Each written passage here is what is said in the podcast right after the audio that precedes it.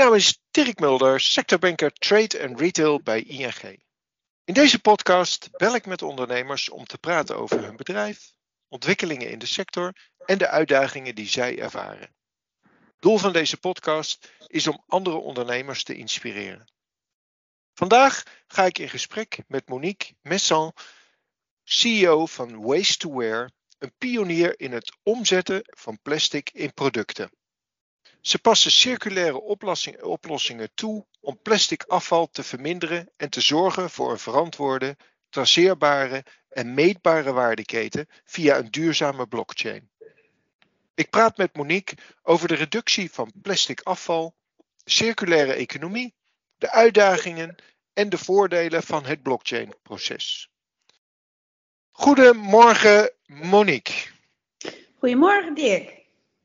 Laten we maar direct uh, beginnen. Kun je wat vertellen over jezelf en wat jou drijft als ondernemer?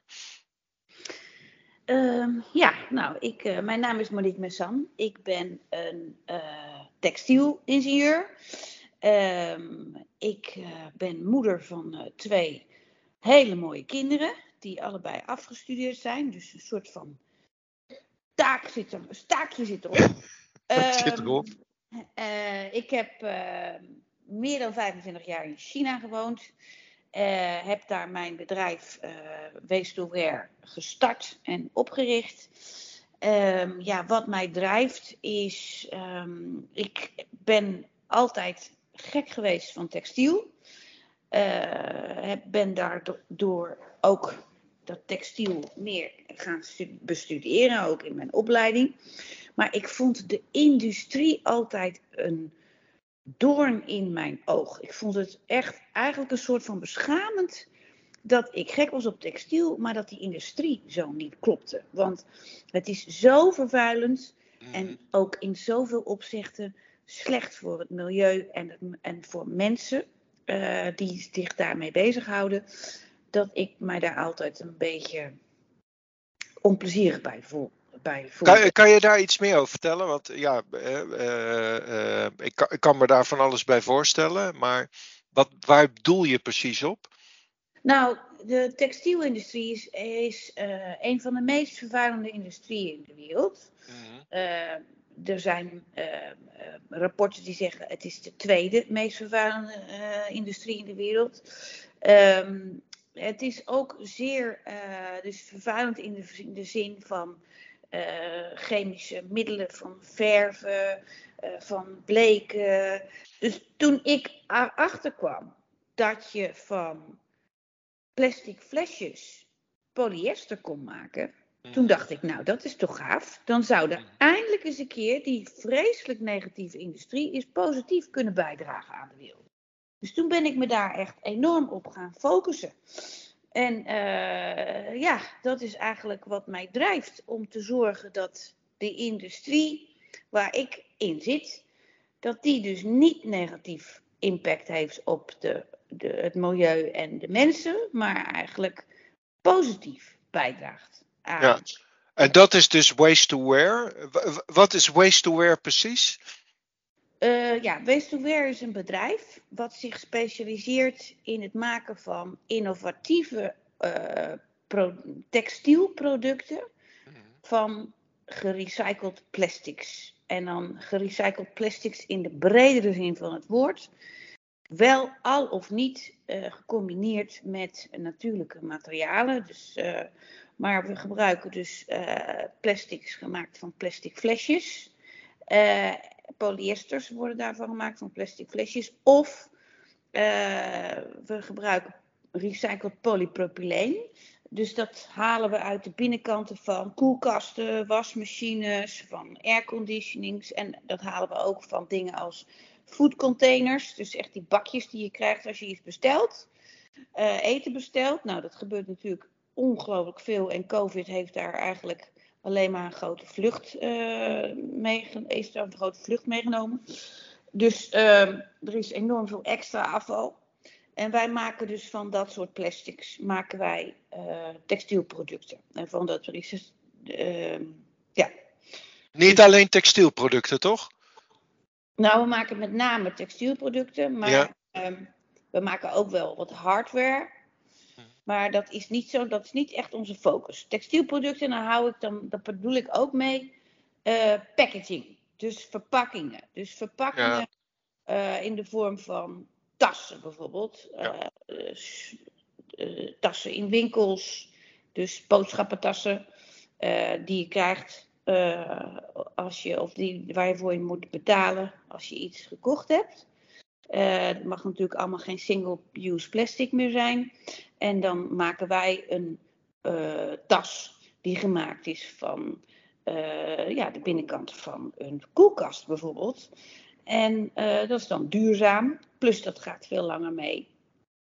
Dat, um, want even over dat proces, hè. Ik, dat van die koelkasten kom ik graag later nog even wel terug, want dat is denk ik wel heel bijzonder. Dat zijn niet veel andere bedrijven, tenminste waarvan ik weet dat dat gebeurt. Nee. maar waar halen jullie dat plastic vandaan en waar wordt dat dan gerecycled tot nieuwe materialen?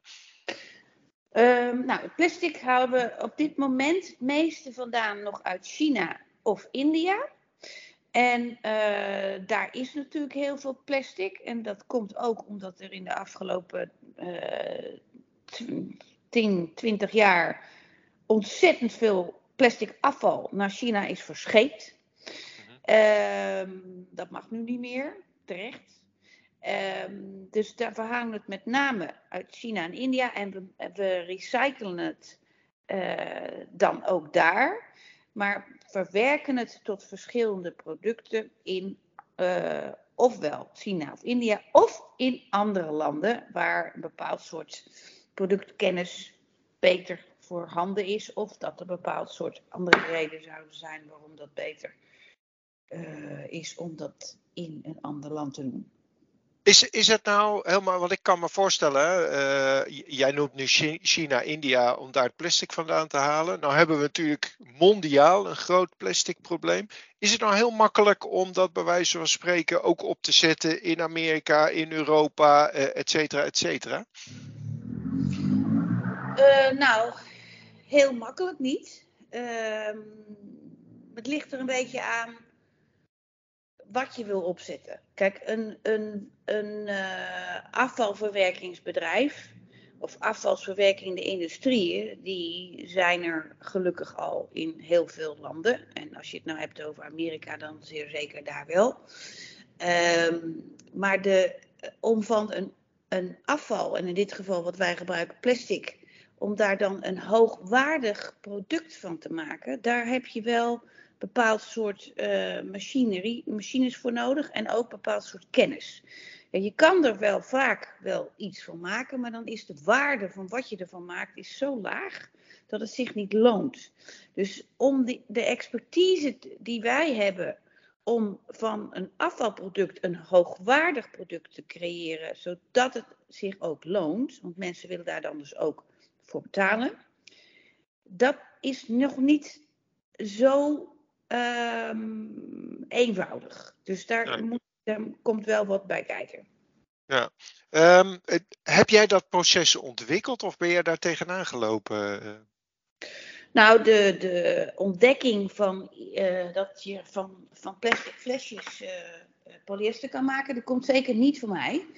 Maar uh, om het te verbeteren verbeteren en te verfijnen en met name op een hoogwaardige kwaliteit te brengen. Zodat wij in ons geval uh, verkopen we zelfs hele hoogwaardige textielkleding uh, aan topmerken van de wereld.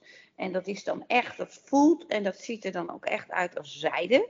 Mm. Uh, ja, dan, daar moet je wel heel veel kennis voor hebben. En dan heel veel weten hoe je nou een bepaald soort welk plastic je moet gebruiken. Je hebt ook heel veel types. Hoe je het moet finishen, hoe je het garen moet behandelen, hoe je het moet uh, uiteindelijk moet, uh, zeg maar, uh, ja, afwerken, zodat het dan een heel mooi zacht product wordt, bijvoorbeeld. Ja. ja dat, dat zijn dingen die, ja, dat is een expertise wat wij opge, dat hebben wij, ehm, zeg maar, ja, dat hebben we ontwikkeld. Mhm. Door het gewoon heel veel jaren te doen. En met ja. opstaan te leren. Ja. Nou, is het op dit moment een, een hot topic, hè? omdat uh, heel veel, of tenminste kledingbedrijven natuurlijk ook verantwoordelijk worden, in ieder geval in Europa, voor de producten die ze, uh, die ze op de markt brengen. Ik merk dat heel veel kleding op kledingmerken op dit moment roepen dat ze gebruik maken van nou ja, plastic. Hoe weet ik zeker dat het allemaal van ja, afvalplastic komt? Ja, dat is eigenlijk de grote uitdaging op dit moment van de industrie. Want je kan aan de buitenkant niet echt heel goed zien of iets gemaakt is van recycled plastic of van gewoon plastic. Dus of het gemaakt is van recycled polyester in ons geval, of van gewoon polyester. Dus virgin polyester. Ja, er zijn uh, certificaten en certificeringssystemen voor uh, die, uh, die bestaan. En dan kan je zeg maar um, uh, zo'n certificaat gebruiken en zeggen, nou, ik ben lid van een bepaalde instelling en ik heb zelfs een transactie, zeg maar, historie, dat ik kan laten zien wat voor invoices ik allemaal in de hele keten heb gebruikt. En wat ik heb betaald en aan wie en wat. Dus dan denk je eigenlijk als bedrijf, nou, dat zit wel goed. Mm. Maar het probleem is, dat zijn allemaal, dat is allemaal papier. Mm-hmm. En dat papier, dat, uh, ja, daar kan je natuurlijk, je kan een certificaat natuurlijk uh, heel makkelijk photoshoppen. En ik moet heel eerlijk zeggen, dat daar in een heleboel landen heel veel mensen heel goed in zijn. dus uh, ja, wij zien echt op grote schaal dat daarmee gefraudeerd wordt. En de reden van de fraude is dat uh, een recycled product nog steeds veel, een flink stuk duurder is dan een niet-recycled product. En nu is een recycled product is hot. Dus ja, wat gebeurt er dan? Dan gaan mensen zeggen dat het recycled is. Ze frauderen met een met een uh, certificaat en verdienen daardoor door dus extra geld. Uh, ja, dus wij hebben daar als oplossing een unieke blockchain voor uh, ontwikkeld. En mhm. nou is blockchain natuurlijk een digitale versie van een papier paper trail. Hè? Ja. Dus dan kan je in principe kan je ook een normale blockchain, kan je natuurlijk ook weer documenten in opladen. En die zou je dan ook gewoon uh, kunnen vervalsen. Dat bedoel, mm. heel eerlijk gezegd, is wat je erin stopt, dat, dat komt er dan ook uit. Maar ja, dat, dus dan, dan, eh, dat is ook niet echt een, een goede waterdichte oplossing. Dus wat we hebben gedaan, is we hebben een verbinding gemaakt met de digitale wereld en de fysieke wereld. Dus wat we gedaan hebben, is op elke stap in de supply chain hebben wij uh, voor die smart contracts, zoals ze dat dan noemen, per blockchain stap, hebben we een connectie gemaakt met een geolocation.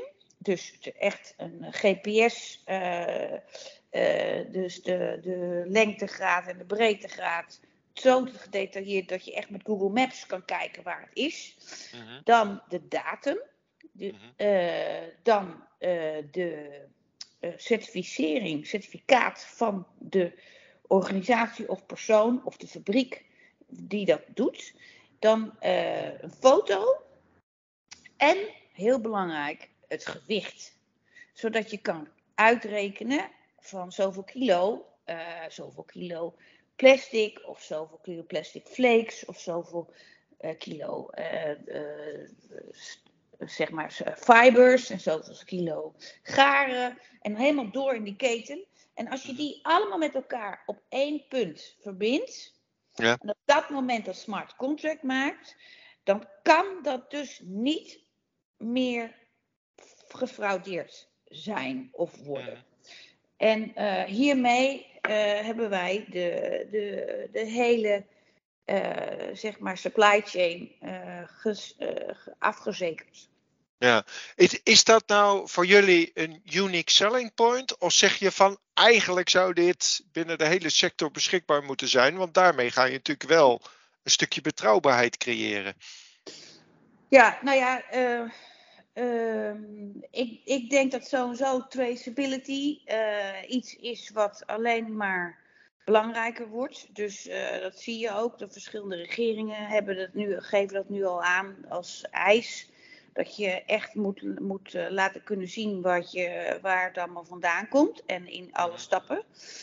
Um, er zijn verschillende uh, zeg maar traceerbare uh, opties. Maar die van ons is ehm, denk ik wel op dit moment zeer zeker de meest um, nou, de, me de meest uh, uh, veilige, zeg maar. De meest.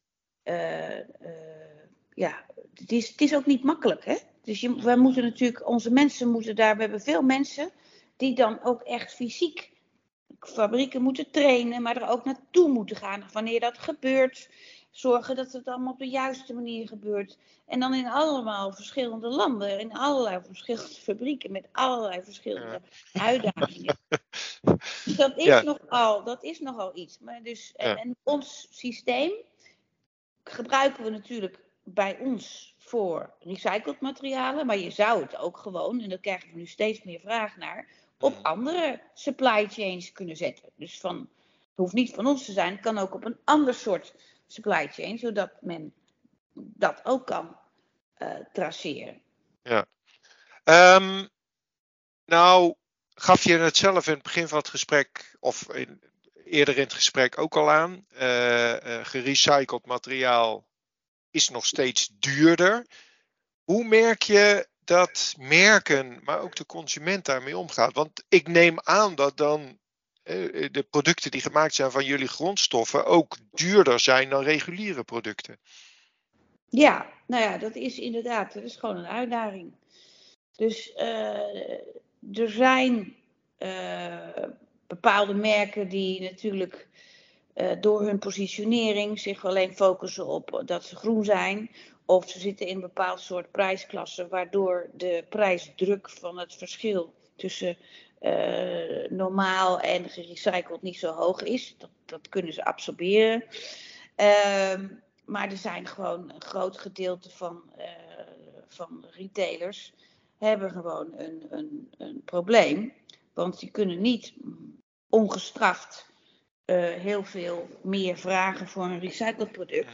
Omdat er gewoon een ja, prijselasticiteit is die niet iedere consument uh, zo makkelijk een, een, een, grote, ja, grote stap kan, extra kan betalen. Ja. Um, is, is dat dan een kwestie van schaalgrootte of ontwikkeling van techniek? Gaat dat ooit bij elkaar komen? Uh, nou, schaal heeft zeker invloed. Dus hoe groter, en daarom zijn we ook heel blij met grote klanten die we hebben. Hoe groter de orders, hoe minder het, de kosten van het proces, zeg maar, op de, uh, het uiteindelijke uh, artikel drukken. Uh, dus schaal is heel belangrijk. daarnaast is de prijs van olie, gek genoeg, natuurlijk ook van invloed. Want ja. als de olieprijzen hoog zijn, dan is de, het verschil tussen uh, recycled en virgin niet zo groot meer. Dus dan is het makkelijker. Dus voor ons is een hoge olieprijs eigenlijk goed. Mhm. Want, maar als die olieprijzen laag zijn, dat is natuurlijk een tijd geleden ook heel laag geweest, ja, dan is het nog moeilijker om te overtuigen. Ja, en of het, de, uh, of het in de toekomst meer naar elkaar toekomt. Nou, schaal is één, maar ik denk dat het nooit helemaal Um, nou, op nou, dat is niet waar. Niet nooit, maar misschien op het moment dat die olieprijzen door schaarste en door misschien allerlei milieutoeslagen duurder en duurder worden, ja, dan wordt uiteindelijk het recycled natuurlijk goedkoper. Dus daar hopen we op, want dan, hè, dan sla je natuurlijk twee vliegen in één klap. En je haalt geen aardolie meer uit de, de bodem. En je ruimt de plastic op. Ja, Um, nou eh, heb je dus hè, aan de ene kant uh, product wat iets duurder is. Aan de andere kant heb je natuurlijk het verhaal van uh, dat de consument, neem ik aan, ook kan volgen in die blockchain. Hè, dat het dat het echt is. Hè? Hoe vertellen jullie dat verhaal van dat gerecycled materiaal? Hoe vertel je dat aan de consument? Nou, wij hebben een, een QR-code die op elk product zit. Uh, en dan kan de consument kan scannen. En dan zie je dus de, de eerste, het eerste smart contract met een fotootje. Dan zie je hoeveel kilo plastic is er gebruikt voor dat artikel wat je dan in je handen hebt. En ehm, waar is dat dan uh, vandaan gehaald? Dus die informatie, die zie je allemaal. Dan krijg je daarnaast, kan je doorklikken en dan zie je, krijg je een rapport waarin uh, jou wordt verteld wat de reductie van ehm, watergebruik, van energiegebruik en van je carbon footprint is ten opzichte van een uh, een, een, een, niet recycled uh, equivalent. Dus als je zeg maar een t-shirtje in je handen hebt, of je hebt een cap in je handen, of een boodschappentas, dan krijg je ook gelijk door, kijk, jij hebt dat nu gekocht, of je wil dat gaan kopen, en dan help je hiermee zoveel water te besparen en zoveel energie te besparen. Dus dan help je actief zelf mee. En dan als laatste hebben er, is er ook een, een, uh, een een klik. Uh, die dan even weer met je, met je vinger kan aantikken. En dan zie je een film. En dat is dat filmpje, een kort filmpje, waarin wordt laten zien hoe het product wat je dan op dat moment in je handen hebt, hoe dat is gemaakt. Dus je ziet, waar het, je ziet het helemaal gevolgd met waar de, de, de afval. En dan zie je hoe het verwerkt wordt. En dan zie je hoe het uiteindelijk geverfd wordt en gestikt wordt en in elkaar tot het eindige product. Dus, en dat vinden mensen en uh, ja, het allerleukste. Ik denk mhm. dat het, educatie zo en zo essentieel is om, om, om, te, om, om mensen te meer richting de recycling te laten gaan. Te weten hoe, hoe iets gemaakt wordt en hoe iets voor elkaar uh, gebokst wordt, is natuurlijk, ja, dat geeft, geeft meer reden tot kopen. Ja, nou kan ik me voorstellen dat de manier die jij schetst uh, vooral ook aanspreekt bij de jonge generatie. Aan de andere kant is, het, je ziet, er ontstaat een groter bewustzijn bij die generatie. Maar het is ook wel een generatie die relatief gezien nog weinig geld te besteden heeft. Hoe, hoe is jouw ervaring door welke generaties wordt dit nou het meest opgepakt? Ja, um, nou het is gewoon op dit moment gelukkig um, heel erg in. Dus dat betekent uh, dat mensen gewoon, mensen hebben gewoon generaal gezien nu echt wel door dat je gewoon, uh, dat je sustainable moet zijn en ook voor de toekomst gewoon groen, groene producten moet gaan gebruiken. Want we zitten allemaal met ons neus op de feiten dat er uh, climate uh, problemen zijn. Dat zie je elke dag. we moeten onze.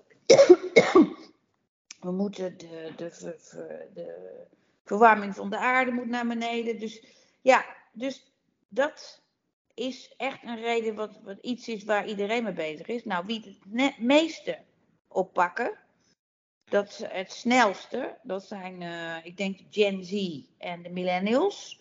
En met name Gen Z, daar hoef je het niet meer uit te leggen. Die, die kiezen gewoon niks anders dan dat. Want die, die consumeren ook anders.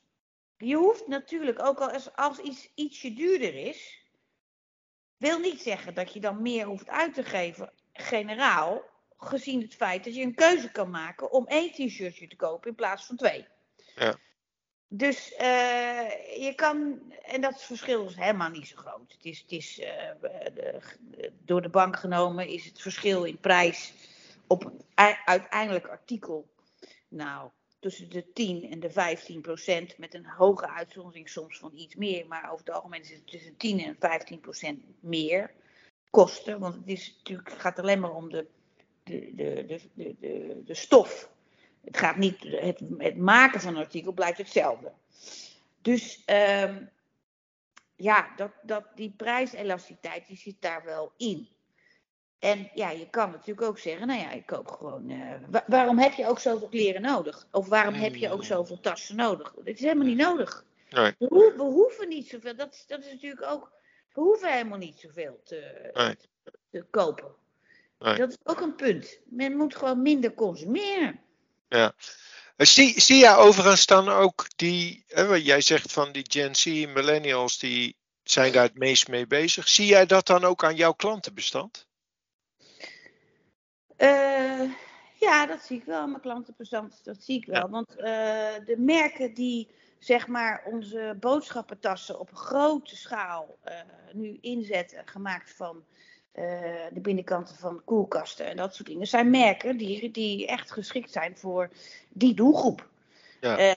dus, en dat zijn glo global brands. Dus het is niet alleen maar in Europa, dat is zelfs in de hele wereld.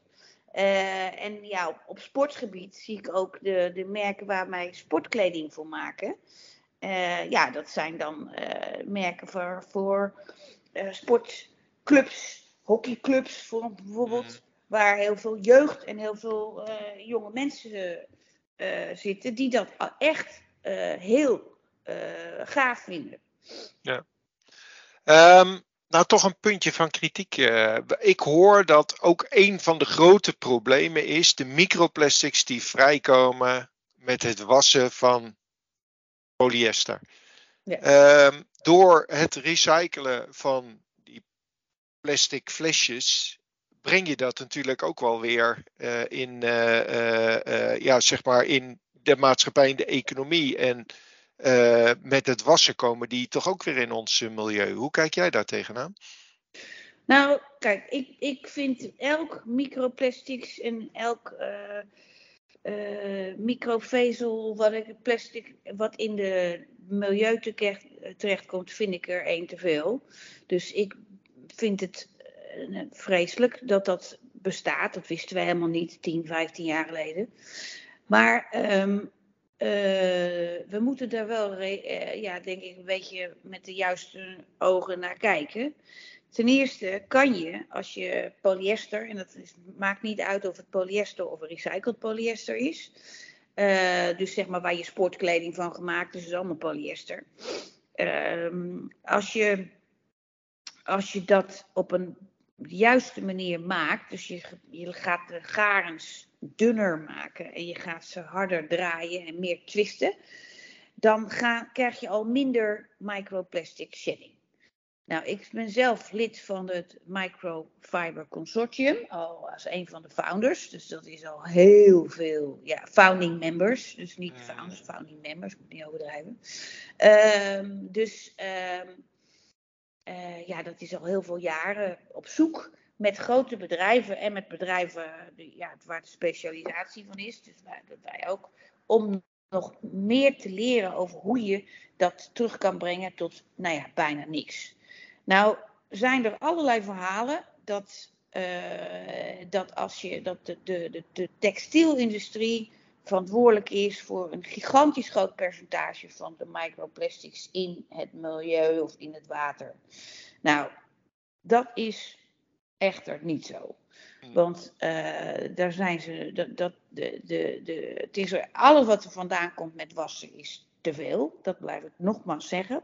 Maar het percentage wat de textielindustrie door het wassen van kleding uh, bijdraagt aan dit soort vervuiling is echt heel erg weinig. Dat is ongeveer in het percentage van 1% uh, van wat er uh, uiteindelijk is. Het fijnstof van wat er gecreëerd wordt, uh, microplastics door bijvoorbeeld de auto-industrie, is.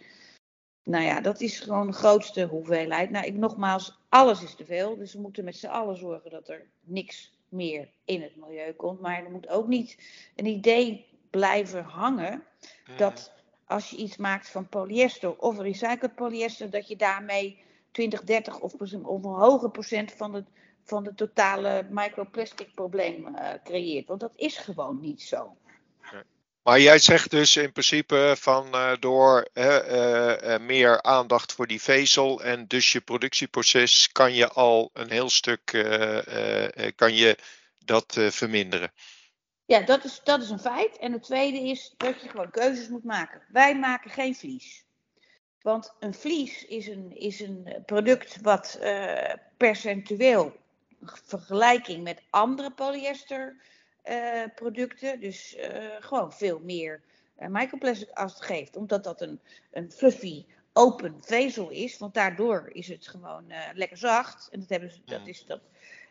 En dat geeft dus meer microplastic. Dus wij doen dat niet. Wij verkopen dat niet. Wij verkopen niet dat soort producten waar het uh, ja, waar, we van weten dat dat in verhouding met andere polyesterproducten, of recycled polyesterproducten, meer negatief impact op het gebied van microplastic creëert. Ja. Um, Monique, ik, ik, had, we hadden het in het begin hadden we het over uh, die, die koelkast. Hè? Aan de, de binnenkant heeft ook van dat, van dat harde plastic. Jullie hebben een manier gevonden om daar toch ook kleding of tassen van te maken. kort, zou je daar iets over kunnen vertellen? Want dat is wel iets heel bijzonders wat jullie doen, hè? Ja, ja dat is zeker bijzonder. We hebben er ruim 2,5 jaar over gedaan om te, samen, in samenwerking met een Chinese universiteit, Donghua University, om te kijken in hoe we uh, de verschillende soorten plastics van appliances, dus van, de, van een koelkast of een wasmachine, waar, waar, niemand naar keek, want die werden wel altijd uit elkaar gehaald, maar dat was voor de metalen die erin zaten, want die hadden wel heel snel, iedereen was daarachter, al heel snel dat dat wel waarde had. Maar dat plastic wat daar dan in zat en wat door de jaren heen steeds meer is geworden, uh, ja, daar, daar keek men eigenlijk helemaal niet naar. En op dit moment wordt er ook nog maar 1% post-consumer plastic van dat soort uh, apparaten gerecycled in de wereld. 1%. Uh -huh. Dus dat is heel weinig. Nou ja, we hebben daar dus heel erg veel uh, tijd aan besteed. En uiteindelijk zijn we nu, uh, ja, hebben, we dus nu een, een formule om te weten wat is de, de, de, de speciale fietsstok, hoe moeten we, want we leren dat dan onze, onze partners, hoe, hoe moeten die dingen scheiden, waar moeten ze op letten, het is allemaal nieuw. En uh, waar moeten ze, hoe moeten ze het verwerken? En dan uh, brengen we dat naar uh, partners die dat dan weer maken in woven of non-woven stoffen, waar dan weer tassen voor gemaakt worden. Leuk. Uh, klinkt heel interessant. Monique, ik sluit elk interview af met de vraag: welke les heb jij zelf geleerd en zou je ook mee willen geven aan andere ondernemers? Nou, ik heb veel lessen geleerd. Ja. je hebt ons ook al heel veel lessen gegeven, volgens mij. En, ik, en ik leer nog elke dag. Maar um, ja, uh, ik zou zeggen, uh, ik zou er twee doen. Eén, um, zorg altijd dat je rekening houdt met dat dingen langer duren dan je verwacht. Dus je moet uh, zorgen dat je langere adem hebt en, en een plan B. Dus de, mensen, wat het ook is, dat is mijn ervaring. Hoe geweldig of groot, het duurt altijd langer dan je denkt. Dus plan daarop. Dat is één. En het tweede is, uh, zorg goed voor goed de mensen. En zorg goed voor je goede mensen. Want zonder mensen en zonder goede mensen kan je niets opbouwen.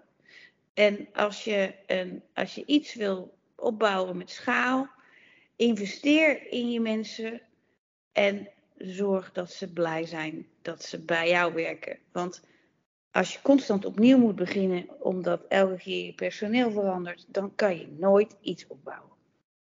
Maar daar moeten jullie al denk ik, eh, met je, met je missie en, en de doelen die jullie willen bereiken, daar moet je al hele grote stappen in uh, zetten.